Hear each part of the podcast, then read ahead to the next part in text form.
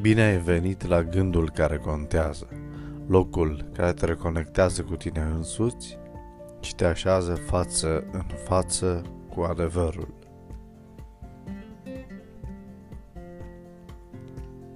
Este un fapt cunoscut că există persoane care se tratează după ureche. Până la diagnosticul unui medic specialist, te vindecă Google, tanti nu știu care și așa mai departe. Pe plan spiritual lucrurile nu stau diferit.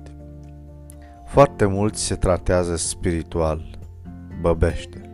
În schimb, ne temem de diverse reacții adverse la multe leacuri, inclusiv spirituale.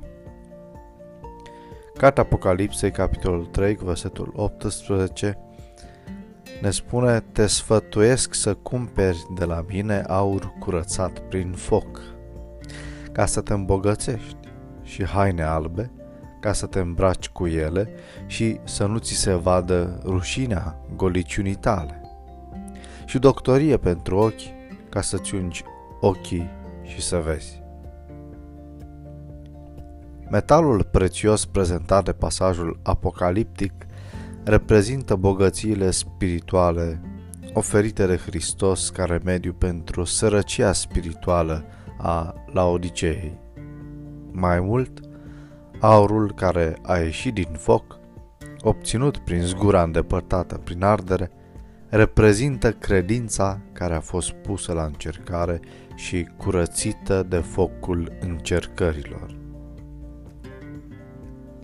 Pe lângă aur ca monedă de schimb, Dumnezeu oferă la odicenilor un medicament simbolic, un antidot ceresc pentru orbirea lor spirituală cu scopul de a le deschide ochii pentru a-și vedea în lumina adevărului propria lor stare. Aceasta este lucrarea Duhului Sfânt. Numai prin lucrarea sa de convingere a inimii poate fi înlăturată orbirea spirituală.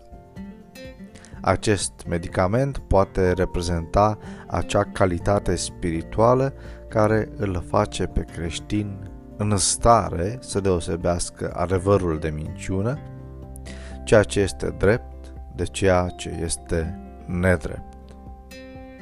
De asemenea, în contrast cu goliciunea laudicenilor, care apărea atât de hidoasă comparată cu propria lor laudă, că nu duc lipsă de nimic, le sunt oferite haine albe. În scriptură, haina albă este simbolul neprihănirii lui Hristos. Credincioșii de tip laodicean trebuie să renunțe la vechiul lor mod de viață pentru a fi pe deplin bogați, vindecați și îmbrăcați.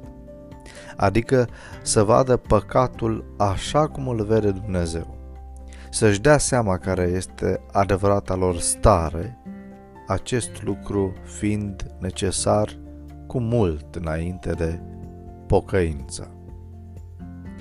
Fă din ziua de azi o zi care contează.